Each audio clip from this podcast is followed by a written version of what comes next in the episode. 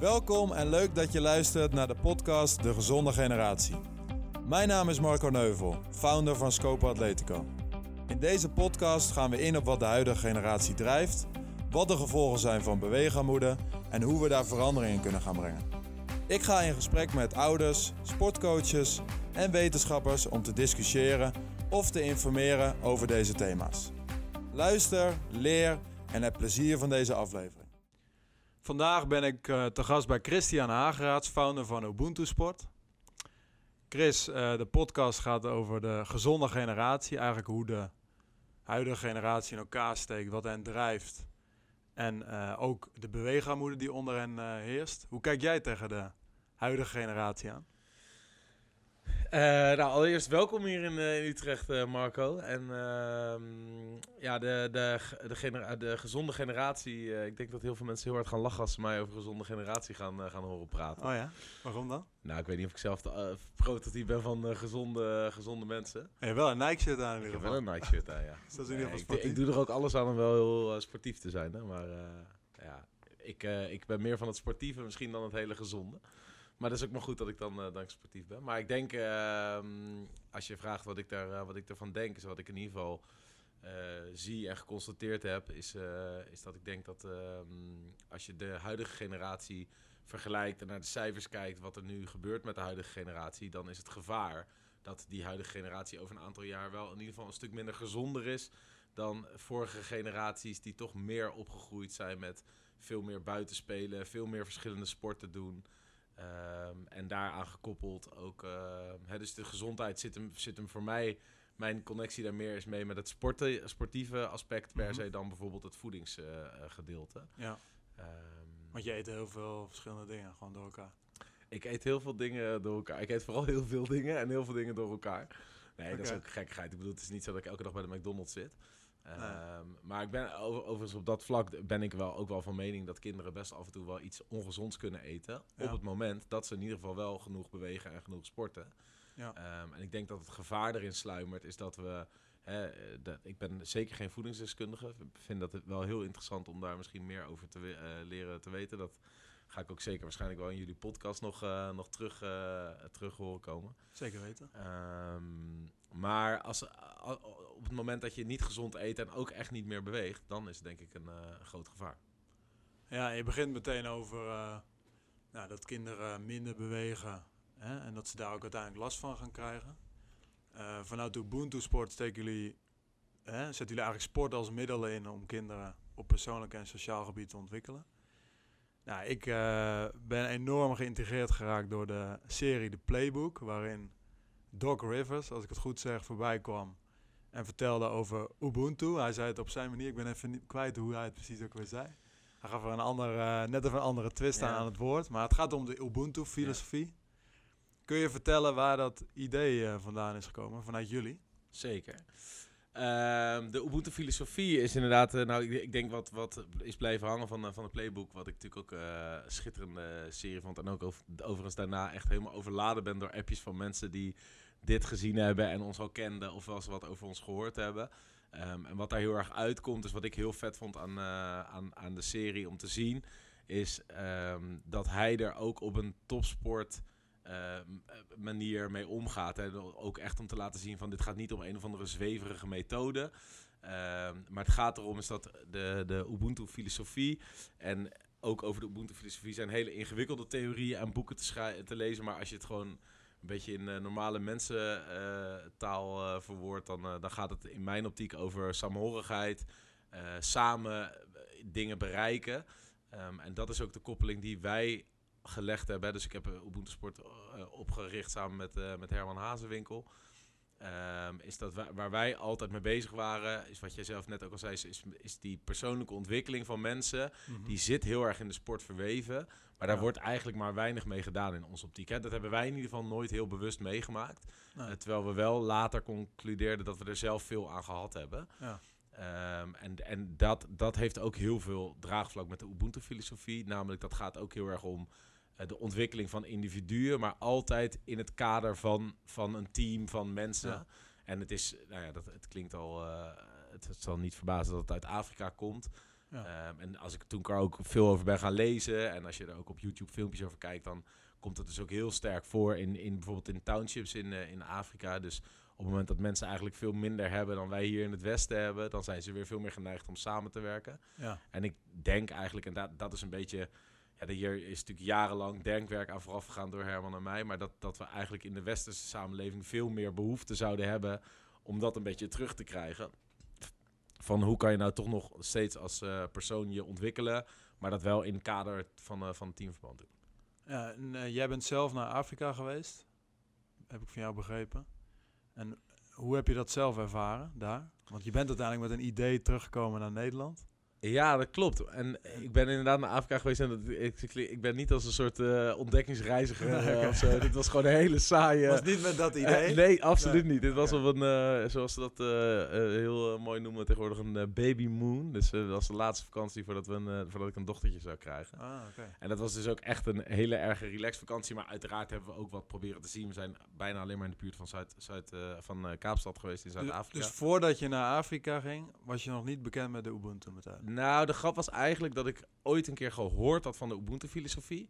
En ik was erop gewezen door een uh, oude uh, manager van mij. En die was het ergens tegengekomen en die zei tegen mij... joh Chris, jij bent toch altijd met teamontwikkeling bezig? Hè? Want ik was natuurlijk al coach bij Kampel. Uh, en hij maakte dus eigenlijk die link toen al. En toen zei hij van, ja, dit moet je eigenlijk eens lezen. Dat ga je interessant vinden. Nou, dat, dat was niet heel lang daarvoor, maar ik, heb, ik had er nog niks mee gedaan. toen kwam ik eigenlijk in Afrika op het idee om toch misschien mijn carrière iets een switch te gaan geven en toch eens wat meer uh, professioneel in de sport te gaan doen. Dat kwam ook nog steeds niet doordat ik iets over Ubuntu zag, maar vooral omdat ik een aantal boeken over sport aan het lezen was, waaronder de uh, biografie van Cruijff, maar ook het boek, uh, jou wellicht bekend, Help, mijn zoon is Ajaxiet. waarin ik dacht van, hè, er moet het een en ander veranderen. En toen ben ik eigenlijk voor mezelf gaan opschrijven van wat zou het dan zijn van stel dat ik daar iets mee zou doen. En toen kwam ik ergens, zag ik het staan, Ubuntu. En toen dacht ik, hé, hey, daar heb ik wel eens wat van gehoord. Mhm. En toen ging ik daar eigenlijk uh, even gewoon op YouTube wat filmpjes over, over kijken. En toen dacht ik van ja, dit is gewoon zeg maar perfect. Dat, dit valt zo goed met teamsport samen. Um, hoe kan het dat hij nou nooit iets mee is gedaan? In Nederland, ik zie het in ieder geval nee, niet of nauwelijks nee. voorbij komen. Nee, nou de grap is natuurlijk... In de wereld ook natuurlijk een beetje gefragmenteerd in die zin dat als je er dus op gaat letten. Maar de grap is eigenlijk dat als je dus ook een beetje in gaat verdiepen, is dat uh, Desmond Tutu, de, de aartsbisschop, de, de rechterhand eigenlijk van, van Mandela, door de hele uh, ontwikkeling van Zuid-Afrika geweest ook, dat hij roept al jarenlang in allerlei, op allerlei conferenties en weet ik dat van, hè, de, de westerse wereld zou meer Ubuntu moeten hebben. Mm -hmm. En hij zegt ook van, hij voelt zichzelf een soort van de ja, de, de ambassadeur van, uh, van de Ubuntu-filosofie. En langzaam zie je het wel, natuurlijk mondjesmaat terug. De, de, de, enige connectie die mensen er kennelijk mee hadden in Europa... is dat er een heel groot soort van softwarebedrijf is. Ik heb geen flauw idee wat ze precies doen. Uh, maar die heten ook kennelijk Ubuntu. Dus ah, vaak wat meer de... Dus bijvoorbeeld toen we onze website gingen bouwen... De, kende, de technologen kenden het. Maar dan vanuit dat dat een, een, een, zo'n ja, zo techbedrijf is.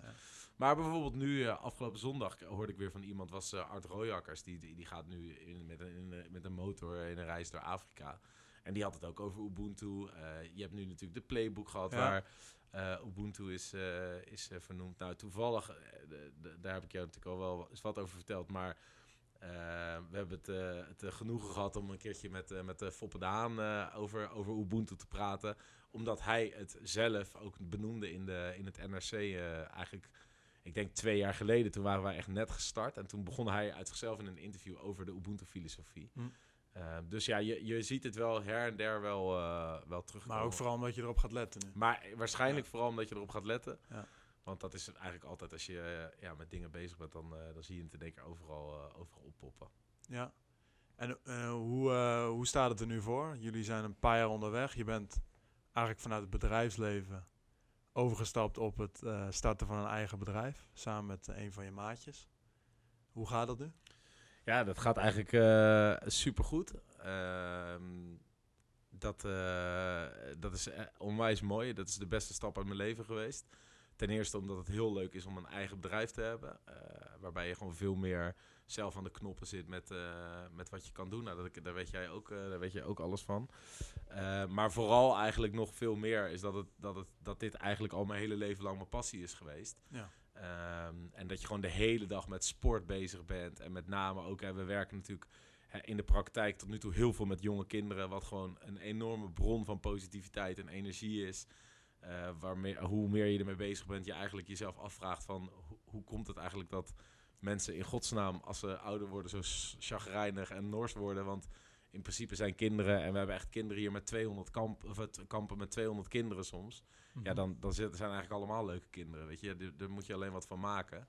Ja. Ehm, En dat op jonge leeftijd al aan ze meegeven. en dat op jonge leeftijd aan ze meegeven, zeker. Maar eh, nee, dus, dus dat, dat gaat hartstikke goed. En we hebben denk ik hele toffe samenwerkingen met eh, onder andere dus met FC Utrecht ook. Wat ons, ja, wa, wa- waar, wat ik daar vooral heel tof aan vind, is dat wij altijd bedacht hebben met, met Ubuntu toen wij dit begonnen van als wij dan denken dat dit echt iets gaat bijdragen, dan moeten we ook impact gaan maken. En dan moeten we ook heel veel mensen hiermee gaan bereiken.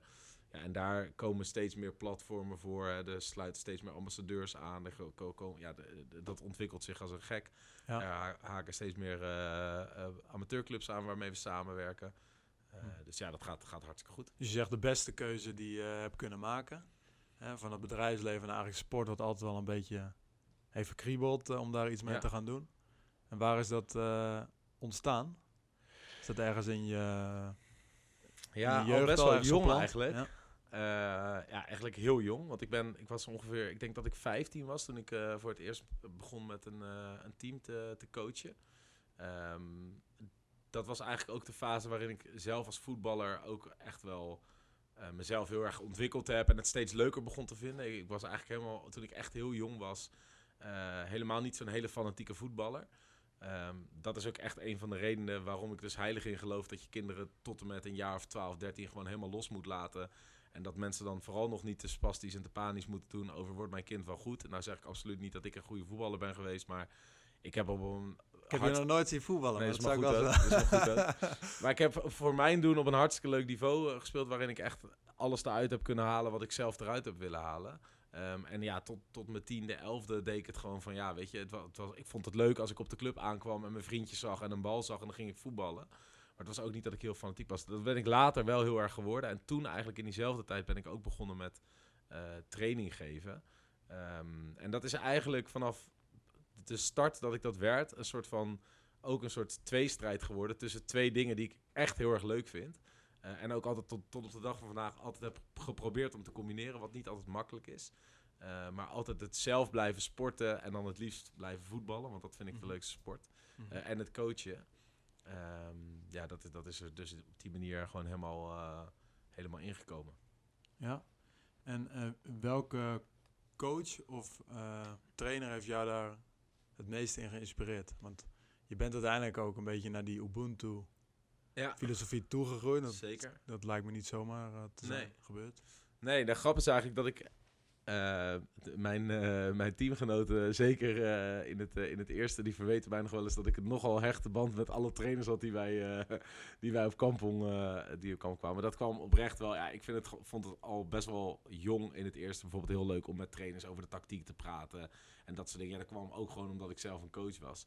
En ik heb oprecht echt heel veel coaches gehad waar ik best wel veel van opgestoken heb. Of dat ik vond dat ze goede dingen deden. Ook zeker dat ze heel veel dingen niet goed deden.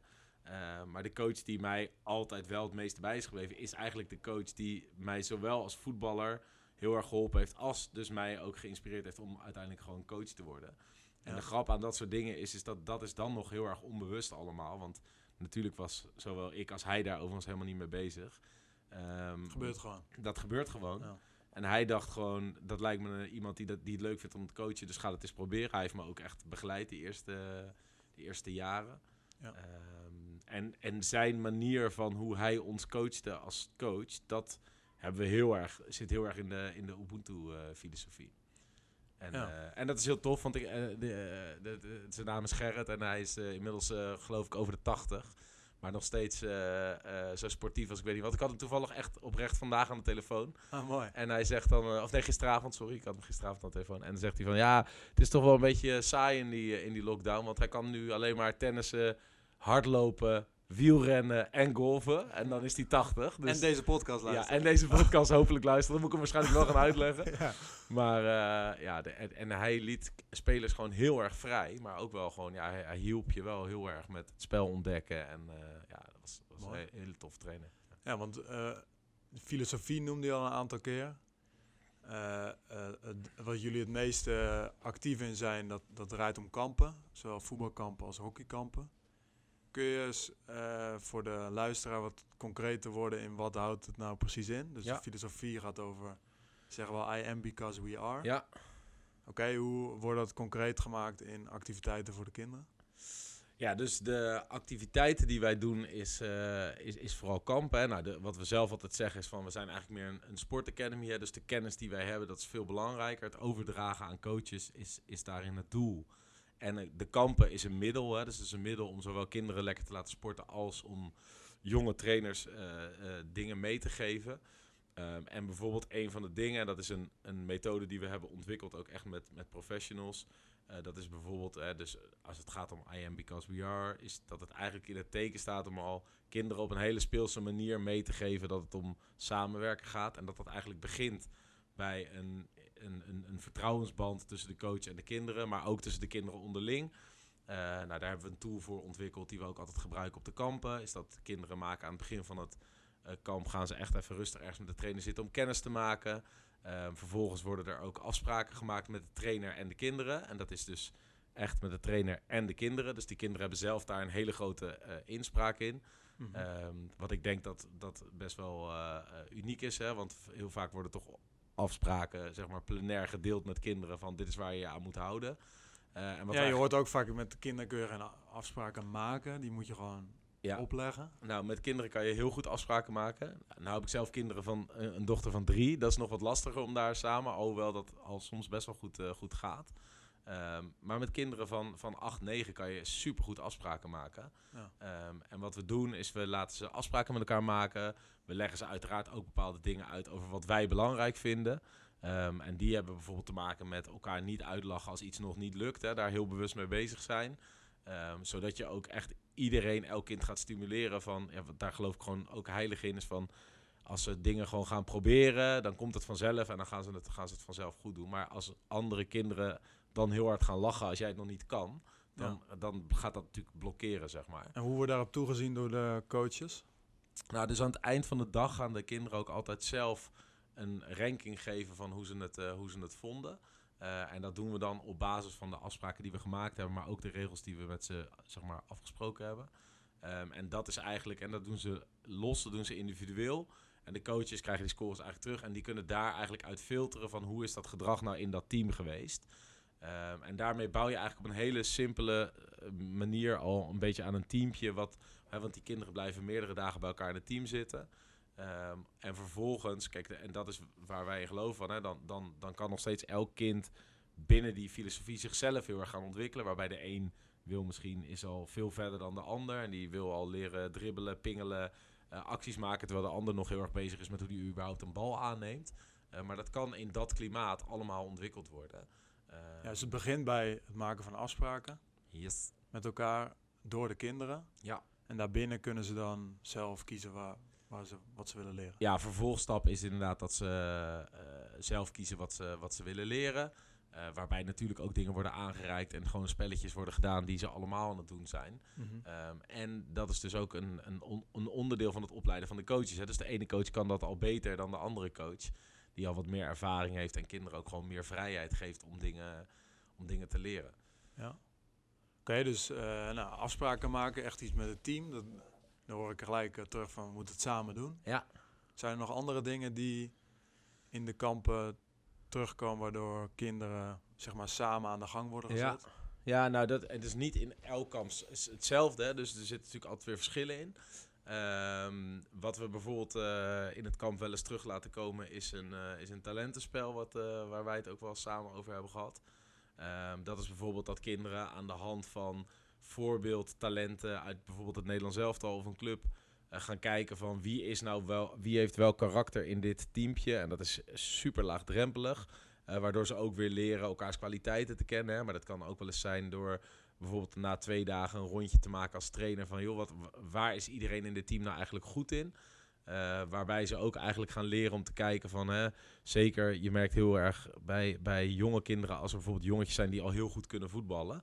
dat ze heel goed van zichzelf kunnen benoemen wat ze zelf goed kunnen... maar als je het dan over een ander vraagt, vinden ze dat in eerste instantie moeilijk. Maar als je ze Ja. erbij begeleidt, dan gaan ze dat wel van elkaar benoemen. Waardoor juist ook kinderen die wat minder zelfvertrouwen hebben, denken van... hé, hey, ik kan dus ook wel, dus er zitten zeker dingen Ze tussen krijgen van de anderen te horen waar ze goed in zijn. Of waar hun talent zit. Oh. Precies. Dus dat is ook weer het samen. Precies. En, tot- Maar bijvoorbeeld wat we nu in het afgelopen eh, herfstkamp hebben gedaan, dus dat is weer een veel speelsere manier, is dat we een, eh, een thema hadden wat dan eigenlijk echt, hè, we, in het begin zei je ook over de, het aansluiten van de, bij de generatie, hè, van Ja, hoe denkt deze ja, generatie. ja. Is dat we op basis van, eh, van, van FIFA een, een spel hadden ge- gemaakt. Eh, waarbij die kinderen ook samen moesten werken en daarmee opdrachten konden voldoen. Ja, en dan, dan gaat het veel meer speels. Dus dan hebben ze het niet heel bewust door. Maar ze zijn stiekem onwijs aan het, eh, aan het samenwerken om daarmee een goed teampje eh, te, te creëren. Mooi. Dat is ook wel mooi, want eigenlijk omarm je dan een, een spel waarvan de meesten denken, ah, daardoor gaan ze binnen zitten. Ja, Maar dan maak je eigenlijk een twist van, zodat ze daarmee gaan samenwerken. Ja En precies. toch eh, ja. veel dingen uit leren. En ja, en overigens ben ik sowieso... Kijk, nu hadden we dan... Overigens, dat kwam door, eh, door corona, dus we konden niet binnen zitten. hè, Want we, we geregeld ook bijvoorbeeld gewoon... eh, dat we ook Playstations op het, op het kamp hebben staan. Waar kinderen op kunnen spelen. Ehm, en daar hebben we wel best wel... Hebben we eigenlijk vanaf het begin af aan altijd, hebben we dat altijd gedaan. Omdat ik er ook gewoon heilig in geloof dat... Ik heb zelf helemaal niet veel... Ik heb niet, nooit een, een spelcomputer vroeger gehad. Nee. Maar in mijn studententijd heb ik een aardig potje, potje FIFA weggespeeld. Maar ik geloof er sowieso in, hè, dat zal nooit ergens bewezen zijn of wat dan ook. Maar ik denk dat kinderen er echt ook tactisch bijvoorbeeld echt wel beter van kunnen worden om Ja, te ik, las van, eh, van de week een artikel over, eh, volgens mij ging het over Fortnite, dat het Ja. niet per se slecht is. Dat kinderen daar best wel eh, dingen sociaal uithalen en met elkaar samenwerken. Ja. En nou ja, dus wij laten best wel dingen uithalen, ook ja. inzicht. Ja. Maar we laten ze met FIFA bijvoorbeeld ook gewoon samen spelen tegen de computer, weet je wel. Dus daar, daar leren ze alweer om met elkaar dat eh, te doen. Ja. En ik denk dat het juist, wat juist tof is, is dat we die kinderen dus soms op de Playstation laten spelen, maar echt heel in een heel beperkt tijdslot. En daarna is het gewoon weer naar buiten weer om te spelen. ja. Waardoor ik toch in geloof dat als ze dat vaak doen, dat ze zelf ook veel meer zeg maar, krijgen dat het niet de een of het ander is, maar dat het ook gewoon prima in combinatie met Naast elkaar. elkaar, ja. Ja. Mooi. En ze vinden het gewoon tof. Dus ja, waarom zou je het niet ook juist aan ze laten zien van, van dit kan prima samen juist. Ja. Ja, en ja, laat ervaren dat je er ook meer mee kan dan Ja. gewoon het spel spelen. Zomaar het spel spelen. Ja. Ja. Mooi. En eh, je begon al over je dochtertje, die is drie jaar. Drie. Ja, heb je nog meer kinderen? Ik heb ook nog een dochter van één. Dochter van één. Ja. Ah, dat is een moeilijke afspraak. eh, Ja, daar is geen afspraak mee te maken, kan ik je vertellen. En helemaal niet met haar. nee.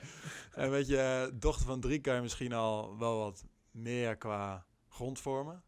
Ben je al dingen mee aan het proberen? Was ik wel benieuwd naar. Ja, nou, ik vind het eigenlijk dus heel grappig. Hè. Dus eh, ik probeer natuurlijk extreem, eh, aangezien ik de afgelopen jaren allemaal boeken over eh, opvoeden en dat soort dingen gelezen heb, ben je dan nog iets bewuster. En je doet zelf natuurlijk de helft verkeerd van wat je eigenlijk gelezen hebt. Dus dat gaat niet altijd even goed. Maar als het gaat om het gebied van sport, dan probeer ik er wel gewoon natuurlijk heel erg los te laten in van, nou, eh, ik ga, ik ga gewoon zitten kijken wat ze zelf gaat doen.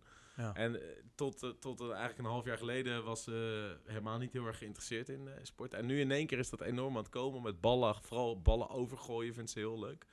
En dat kan ze dan ook in één keer. Dus dat vind ik dan ook mooi om te zien. Dat Ik denk, hoe kan je nou in één keer een bal vangen terwijl je dat nooit gedaan hebt?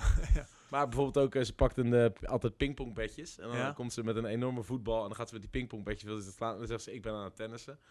Ah, dus leuk. ja, bij meer dat soort, eh, dat soort dingen. Maar dat- eh, Ben je dat dan al een beetje Nee, aan dat- het prikkelen of pak ze gewoon zelf? Nee, dat doet ze Oké, zelf. Dat hoef je eigenlijk niet eens te doen. Nee.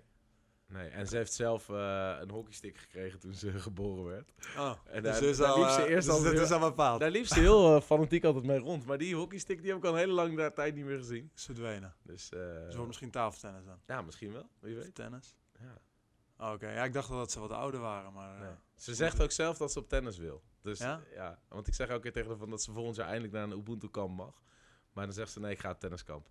Ja, Oké, Ja. prima joh. ja, dan, dan moet Als je het ook- zelf betaalt, dan vind ik het prima. Dan moet je die ook nog gaan organiseren. Ja, die zijn iets duurder, de ja, tenniskamp. moeten we zelf maar doen dan. Hey, ehm, begonnen over de gezonde generatie en hoe je daar tegenaan keek. Eh, we proberen zeg maar, vanuit verschillende eh, zeg maar, beïnvloeders, laat ik het zo zeggen, van het kind te kijken. En ook gedachtegoed eh, vanuit jullie, maar ook vanuit bijvoorbeeld een docent of een coach. Of te kijken hoe we de nieuwe generatie zo gezond mogelijk kunnen maken. Wat zou je nou concreet als adviezen willen geven aan, aan mensen die met kinderen werken? Vanuit jullie filosofie om mee te nemen richting hun praktijk. Dus dat kan gaan als docent, hè, va- vakleerkracht of gymleerkracht Ja, of god. coach.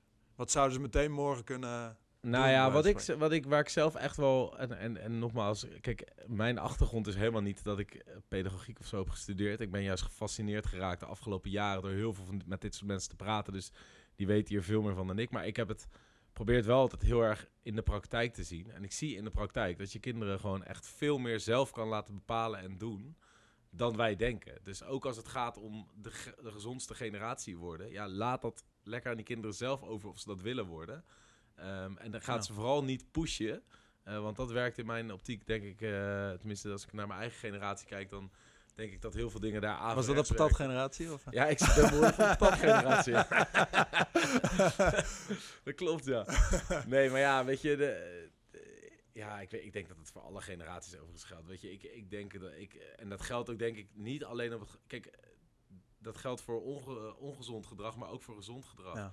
Ja, hoe harder eh, ouders vroeger tegen eh, leeftijdsgenootjes van mij riepen dat ze niet mochten drinken naar de stad ging, hoe meer ze het stiekem deden.